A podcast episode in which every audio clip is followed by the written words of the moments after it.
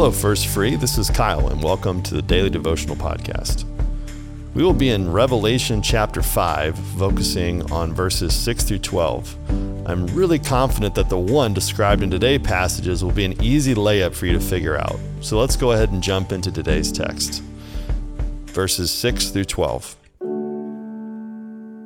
Then I saw a lamb that looked as if it had been slaughtered but it was now standing before the throne and the four living beings among the 24 elders. He had seven horns and seven eyes, which represented the sevenfold Spirit of God that is sent into every part of the earth. He stepped forward and took the scroll from the right hand of the one sitting at the throne. And when he took the scroll, the four living beings and the 24 elders fell face down before the Lamb. Each one had a harp, and they had golden bowls filled with incense, which are the prayers of God's people and they sang a new song with these words You are worthy to take the scroll and break its seal and open it. For you were slaughtered, and your blood has ransomed people for God from every tribe and language and people and nation. And you have caused them to become a kingdom of priests for our God, and they will reign on the earth. Then I looked again, and I heard the voices of the million angels around the throne and the living beings of the elders, and they sang in a mighty chorus Worthy is the Lamb who was slaughtered to receive power and riches, and wisdom and strength, and honor and glory and blessing.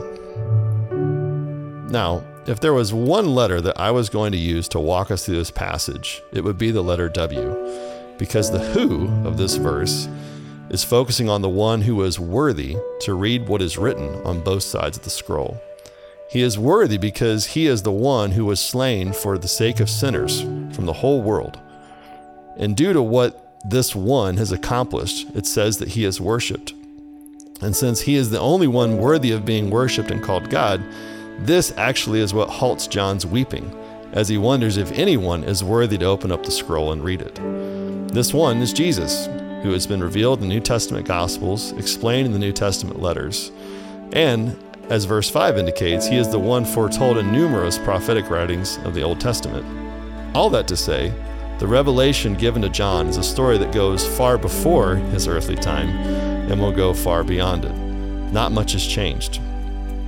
A few questions that I'd like us to ponder today as we look in God's Word. Question 1 How does this chapter designate Jesus as having an exclusive role as being Savior and Lord?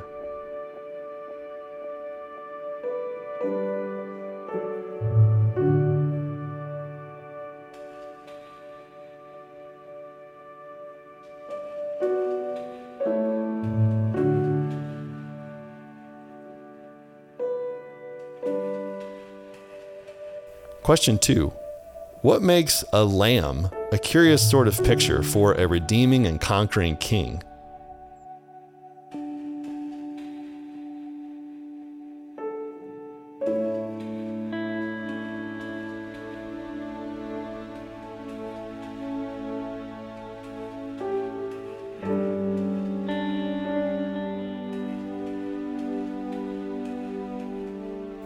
In closing, does it ever dawn on you that we are actually in the same story that is recorded in the Old and New Testament?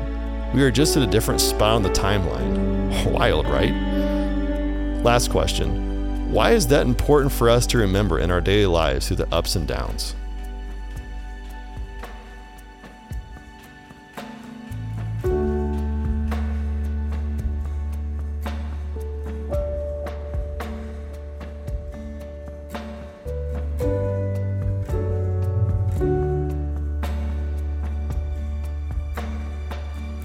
Been great being in the Word with you today. I pray that God uses it to change the way that you think, love, and live. Blessings.